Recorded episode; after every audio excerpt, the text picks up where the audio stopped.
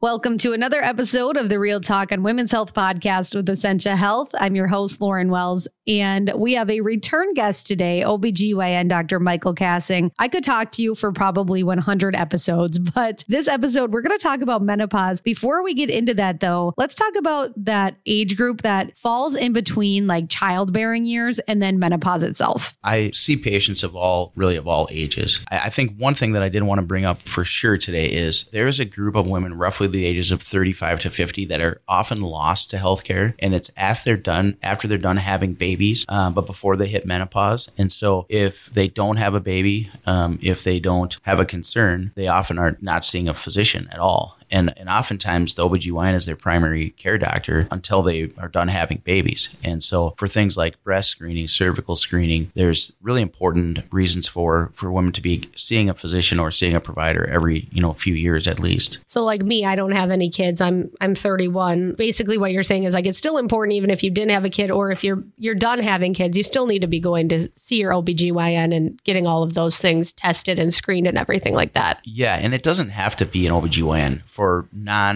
certainly breast screening, cervical cancer screening, blood pressure, basic health issues, family medicine is very appropriate, internal medicine is appropriate. You can see a nurse practitioner, even a midwife. What are some things that specific age range needs to look out for? So I think the main thing women need to be aware of is a change in their own health. And what does that mean? If you're showering and you feel a lump in your breast, that's obviously pretty straightforward. You need to have a breast exam and some form of imaging done. A change in your menstrual cycle, a change in how you feel after you eat, bloating, that's new, pain with intercourse, trouble with bowel movements, trouble with urination. Really, I think that if women consistently experience something that is new for them, then they should be seen. So there's a phrase that I actually don't even know what it means. So I'm hoping that you can tell me about perimenopause. When does that hit women and kind of what is that? Yeah, so perimenopause is essentially before women hit menopause. And menopause is defined by 1 year of not having a menstrual cycle in women who have previously menstruated. There's 4 symptoms associated with menopause. Hot flashes, night sweats, sleep disturbances, and vaginal dryness are the 4 main symptoms, and that's because their estrogen is low. And when the ovaries shut off, the estrogen levels will drop. Perimenopause is essentially the time leading up to that where you may have irregular periods. Women tend to have periods that get closer together and then will space out prior to hitting menopause, and then they might have hot flashes or night sweats or sleep disturbances that are not as frequently as when you actually hit menopause. And the age to remember is that the average age of menopause is 51. So, some women can experience it at 45 and some women experience it at 55. So it can be any time in there. This might be a really dumb question, but can anything send you into menopause early? Is that a myth? Yeah. So no, that's certainly not a myth. The most common things are either chemotherapy for a cancer or a surgery where for some reason your ovaries had to be removed. The other thing is that there are genetic conditions that women will have premature ovarian failure, and then that would be a cause for early menopause. Is there anything you can do about menopause? I mean, should you go see a doctor if you are of that age and you think maybe you are going through menopause? The main thing that I think is hard for some people to deal with is the symptoms. And so the symptoms really should lead your care. If you are feeling fine, tolerating everything well, it's not interfering with your life, not interfering with your sleep, not interfering with intercourse, you don't need to be seen specifically for menopause. Now, you do need to be seen for high blood pressure and cholesterol and all that sort of stuff. So you should be seen regularly anyways, and that will be part of any routine wellness visit. But if you have specific concerns that are bothering you, then certainly patients should be seen because it's a quality of life thing for many people. Can you tell me a little bit about does it cause bone loss? Does it increase heart disease? Are all those things connected to menopause, or are those maybe just things that time out with it at the same time? Is it possible for menopause to cause maybe bone loss, or does it give you a higher rate of heart disease? Or is that just age as well? It's probably a combination of both, but we definitely know that estrogen is protective of the bones and of the heart. So 50 years ago, whenever a woman was having a hysterectomy, they just took out her ovaries. We now know that is not the right thing to do. And so we try to, at all costs, leave ovaries in for as long as we possibly can, because there's good data that women that have their ovaries live longer. And we don't know if it's because of their ovaries being in there or if it's just because they haven't had other conditions that would interfere with, you know, how long they would live. That being said, estrogen is absolutely protective of the heart and it's protective of the bone. And so, you know, keeping the ovaries in and having estrogen for as long as you can is certainly beneficial. So a myth about menopause that maybe you can clear up, does it lower like sex drives in women, or is that just something that, you know, they put in TV shows or, you know? Yeah. So it's not really, I think, the menopause per se that decreases libido in women. The estrogen lowering, what it does is it thins out the vaginal tissue. And so in a woman who is having regular cycles, has regular ovaries, there's 3 layers of cells. When the estrogen levels fall, it goes to 1 layer. And so what happens is it's more painful oftentimes for women to have intercourse when they're in menopause. And so having pain with intercourse, it's natural that you're going to avoid things that are painful. And so there are many, many things that we can do to help treat pain with intercourse. And it's actually a very satisfying condition as a physician to treat because you can almost always restore satisfying intercourse for patients, either with estrogen, with dilators, with pelvic floor physical therapy.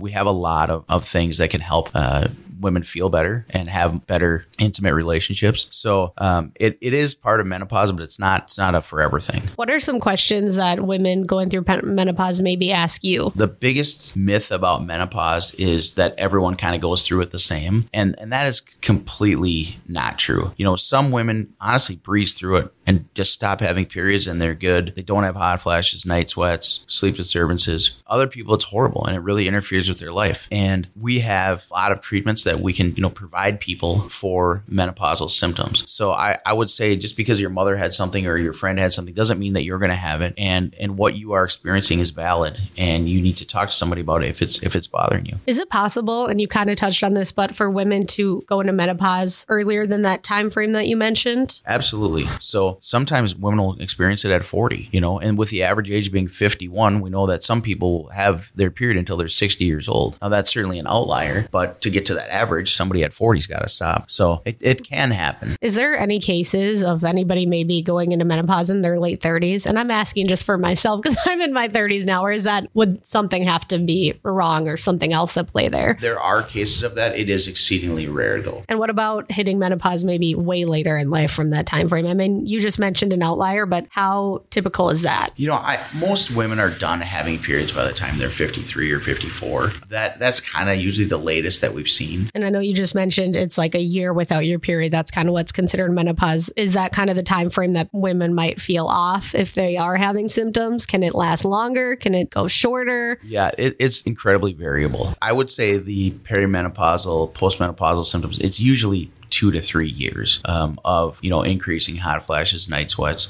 trouble sleeping until they're completely done. But yeah, again, some women it'll be 4 months and some women it'll be 5 years. I might get in trouble for this if my mom's listening, but I just like remember her always like talking about it and complaining about menopause. Is it genetic at all? Like, am I going to have the same symptoms as my mom? I know you kind of touched on that, but how much does genetics play a role in menopause? It certainly plays a role in fact that you have similar DNA. I've never seen your mother, but likely similar body habitus and metabolism and that sort of thing. The thing that is better now is that we have a lot better treatments for menopause than we used to. Is there any cases where menopause can actually turn like life-threatening? Or is that just another myth? So the symptoms of low estrogen are not going to be life-threatening.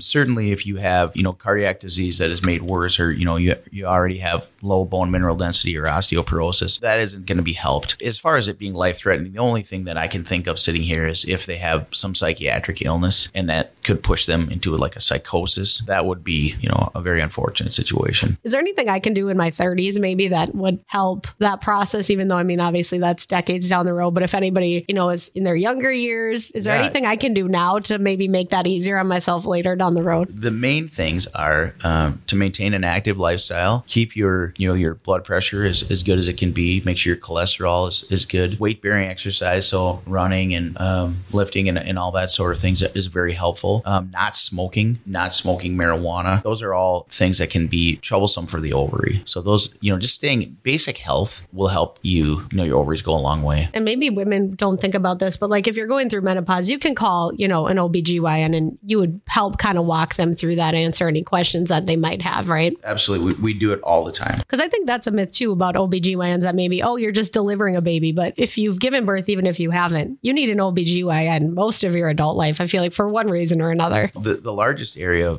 of women's health that's growing is mature women's health, which was a phrase coined by Dr. June LaValleur, who's a pioneer in the field of women's health at the University of Minnesota. And basically every doctor that's trained in Minnesota knows Dr. LaValleur. And you're right, as far as you don't need necessarily be seen every year, but there are things that come up, whether it's difficulty with intercourse, urination, pelvic pain, prolapse.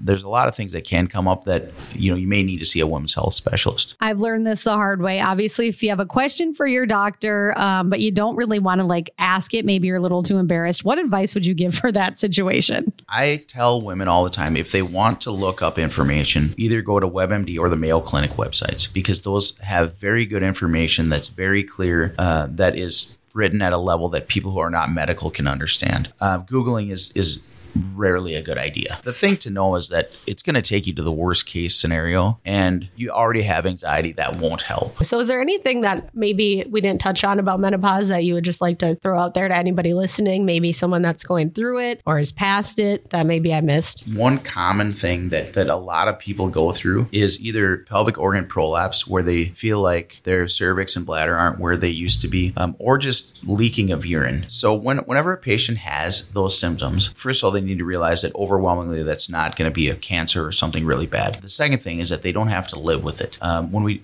talk about pelvic organ prolapse, oftentimes it can be as simple as just pelvic floor physical therapy, which is very helpful. We have, I think, 8 pelvic floor physical therapists right here in Duluth, in Essentia, not to mention the other facilities that are around. Things like Kegel exercises, pessaries, then of course there's surgical repairs that can be very helpful and make people feel much better. Leaking of urine is something that, you know, Whoopi Goldberg had an ad on the Super Bowl a few years ago, and I had to laugh because it was for a diaper essentially, and that's seems incredibly, you know, not acceptable to me. You know, there's a lot of things we can do. Again, with leaking of urine, you come in and you have to talk to your provider, because really you have to figure out what exactly is going on. And there's, in general, most women will fall into 2 types, either leaking urine with laugh, cough, sneeze, jumping on a trampoline. That's called stress urinary incontinence. The other type of incontinence is called urge incontinence, where women just can't make it into the door. You know, they pull in the driveway and leak urine, or they turn on their faucet and they leak urine. So 2 totally different situations, but they manifest as leaking urine. The same deal. You have to figure out if they have a bladder infection. So you do a urinalysis, urine culture on them, do an examination, and then really talk to the patient about what are your goals and how we can make you feel better. So is that the pelvic floor physical therapy that you suggest, and like the leaking urine, is that for women that have given birth, or is it just for all women that get to a certain age? Yeah, it can be for anyone. We at Essentia have been leaders in this, in pelvic floor PT, and that we offer it to every patient who's had a baby, hoping to get ahead of any problems that could occur later in life.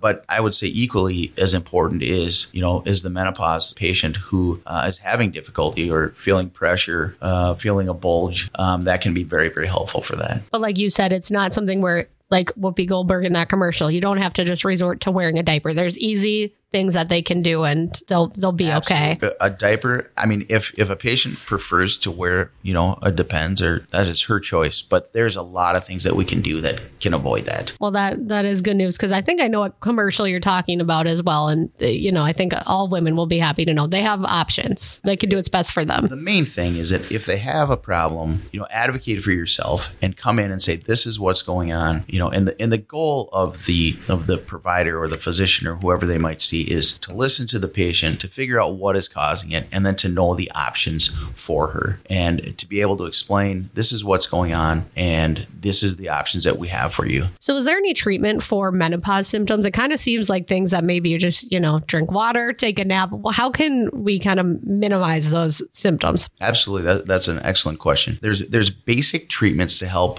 patients with hot flashes, night sweats, sleep disturbances. A lot of it is just lifestyle changes, you know, sleep sleeping with minimal clothing on, sleeping with some, a light blanket, sleeping with your feet out of the blanket, sleeping with a fan on your feet, avoiding caffeine at night, avoiding chocolate. Those can be spicy foods, can all be triggers for hot flashes and night sweats. There's a number of medications that can be helpful. Effexor is used a lot. Black cohosh is kind of an off-label supplement that in some studies has been shown to be helpful. And then there's the old tried and true estrogen. And in 2002, there was a big study that came out called the Women's Health Initiative. And it really changed how menopausal symptoms were treated, and that they took many, many women off of their estrogen. And that was in many situations probably good, because there was a lot of people that were older that didn't need the estrogen or progesterone. But for some women, receiving estrogen, the standard statement is the lowest dose for the shortest amount of time, can really be life-changing. And I mentioned Dr. LaValleur earlier. She would be proud for me to tell you that she